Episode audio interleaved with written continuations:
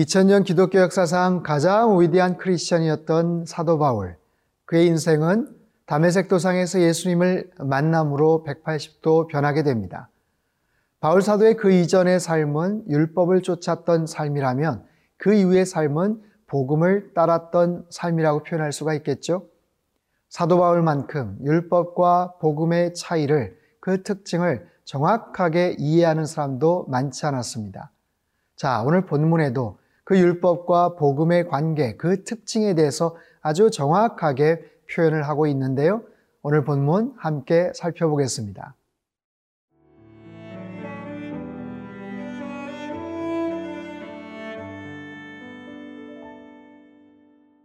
갈라디아서 3장 10절에서 18절 말씀입니다.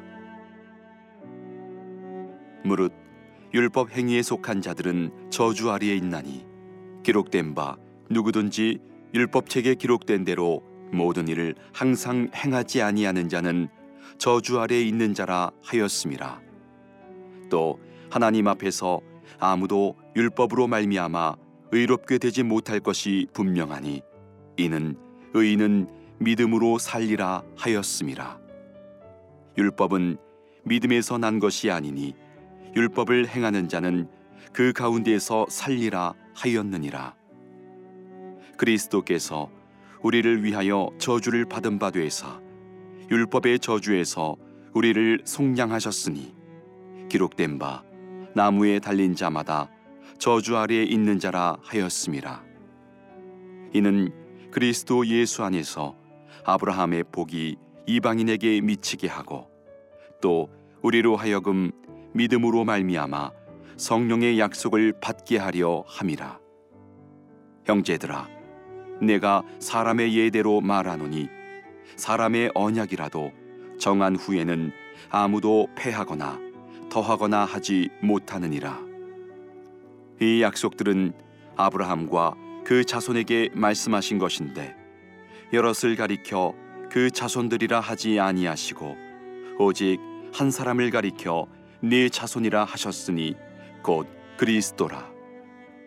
내가 이것을 말하노니 하나님께서 미리 정하신 언약을 430년 후에 생긴 율법이 폐기하지 못하고 그 약속을 헛되게 하지 못하리라. 만일 그 유업이 율법에서 난 것이면 약속에서 난 것이 아니리라. 그러나 하나님이 약속으로 말미암아 아브라함에게 주신 것이라.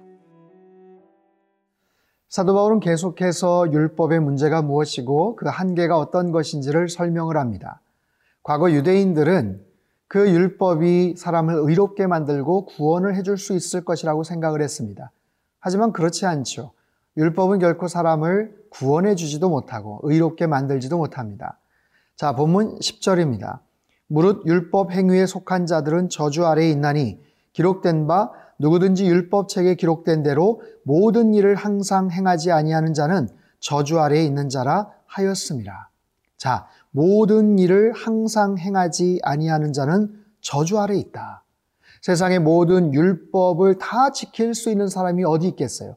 아무리 많은 것을 잘 지키고 나름대로 의롭게 살았다고 자부하더라도 한두 가지를 어기게 되면 그 사람은 저주 아래에 있는 사람이다.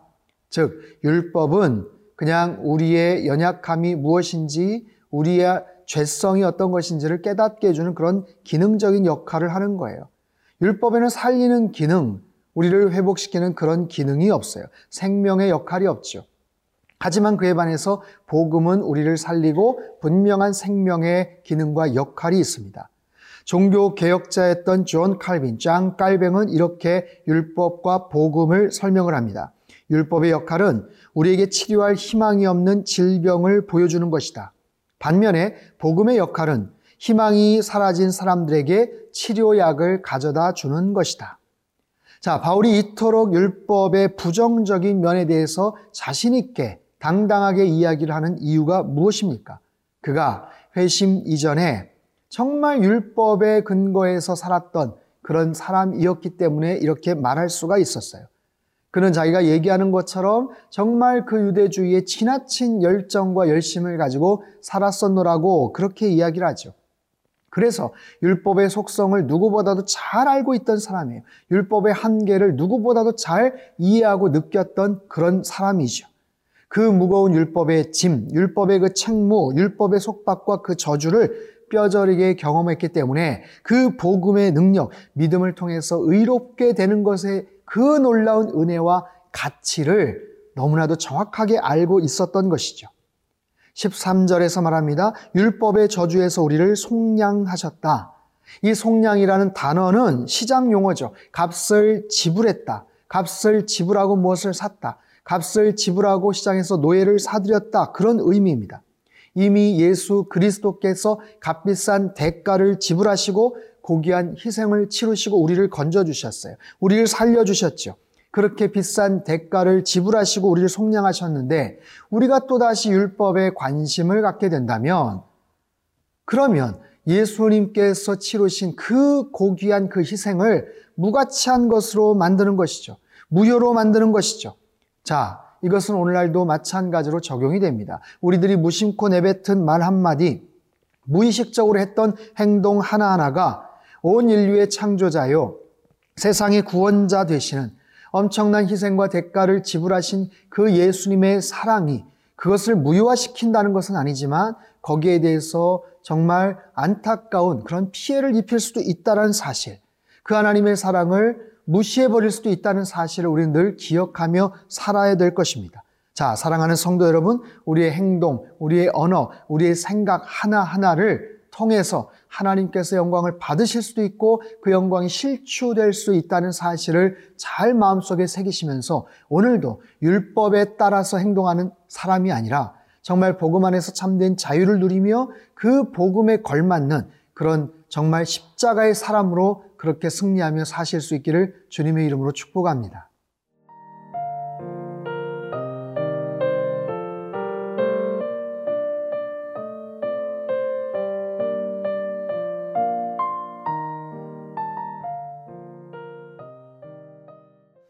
오늘 보면 13절에는 아주 중요한 성경 구절이 하나 인용이 됩니다.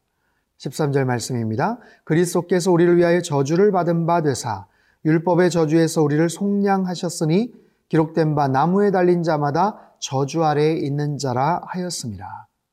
나무에 달린 자마다 저주를 받는다. 본래 신명기 21장 23절의 말씀입니다.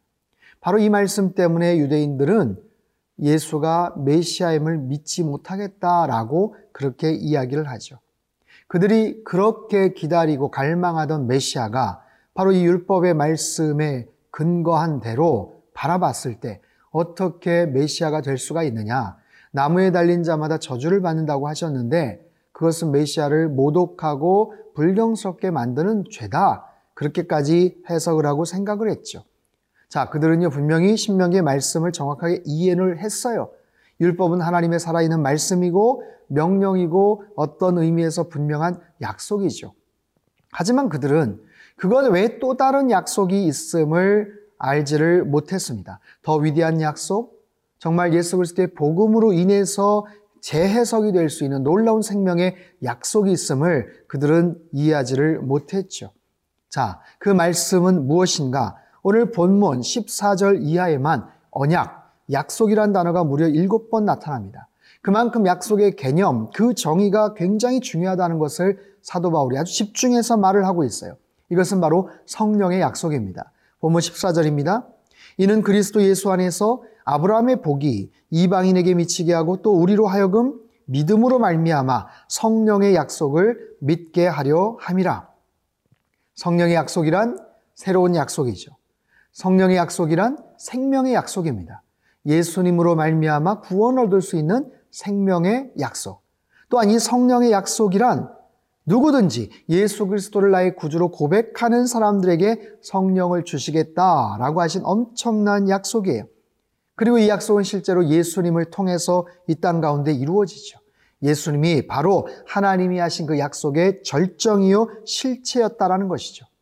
이것을 18절에서는 율법의 약속이 아닌 하나님의 약속이다 라고 다시 못을 받고 있어요. 하나님의 약속, 하나님께서 하신 그 약속, 하나님께서 친히 주도하시고 친히 이끄시고 친히 성취하실 하나님의 놀라운 그런 약속, 그 하나님이 책임지실 바로 그런 약속, 이 약속의 의미를 제대로 깨닫지 못했기 때문에 유대인들은 과거에 얽매여서 과거에 말씀하신 그 율법의 그 약속에 근거해서 예수님을 제대로 바라보지 못했던 것이죠.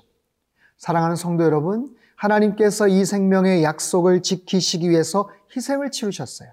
이 약속을 우리의 삶 속에 그대로 실현시키기 위해서 아들 예수 그리스도를 이 땅에 보내셔서 엄청난 희생을 대가를 지불을 하셨죠. 이 약속은 가장 위대한 약속이고 가장 값진 희생이 치러진 약속이고 가장 놀라운 결과가 주어질 바로 그런 생명의 약속이다라는 사실이에요. 이 하나님의 놀라운 약속의 의미를 더 깊이 깨달으시고 그 약속의 주체이시자 또 그 약속의 또 성취자가 되시는 그 주님 안에서 오늘도 생명의 놀라운 은혜와 능력을 마음껏 마음껏 누리며 사실 수 있기를 주님의 이름으로 축원합니다. 기도하겠습니다. 살아계신 하나님 감사합니다. 우리에게 생명의 약속, 성령의 약속, 우리를 살리시는 놀라운 존귀한 약속을 허락해 주신 것 감사합니다. 예수님을 통해서 이 생명의 놀라운 약속을 날마다 우리가 누리게 하시고 참으로 그 놀라우신 하나님의 그 사랑을 날마다 깨달으며 오늘 하루도 삶 속에서 주님과 동행하며 승리하며 살게 하여 주시옵소서 존귀하신 예수님의 이름으로 기도합나이다. 아멘.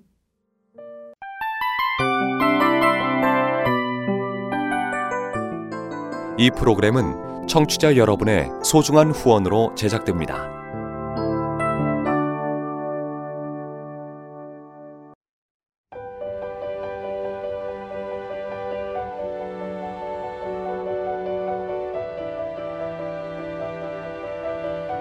세상에는 수많은 교회들이 있지만 더 깊이 있는 말씀 강해를 찾기 위해 크기로만 교회를 선정하지 않습니다.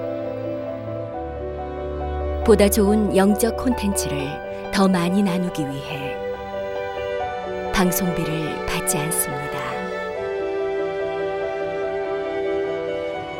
1년 365일 복음만 전하고 싶어서 우리는 광고를 하지 않습니다. 온누리의 복음을 땅끝까지 CGN TV와 함께 땅끝 선교사가 되주세요.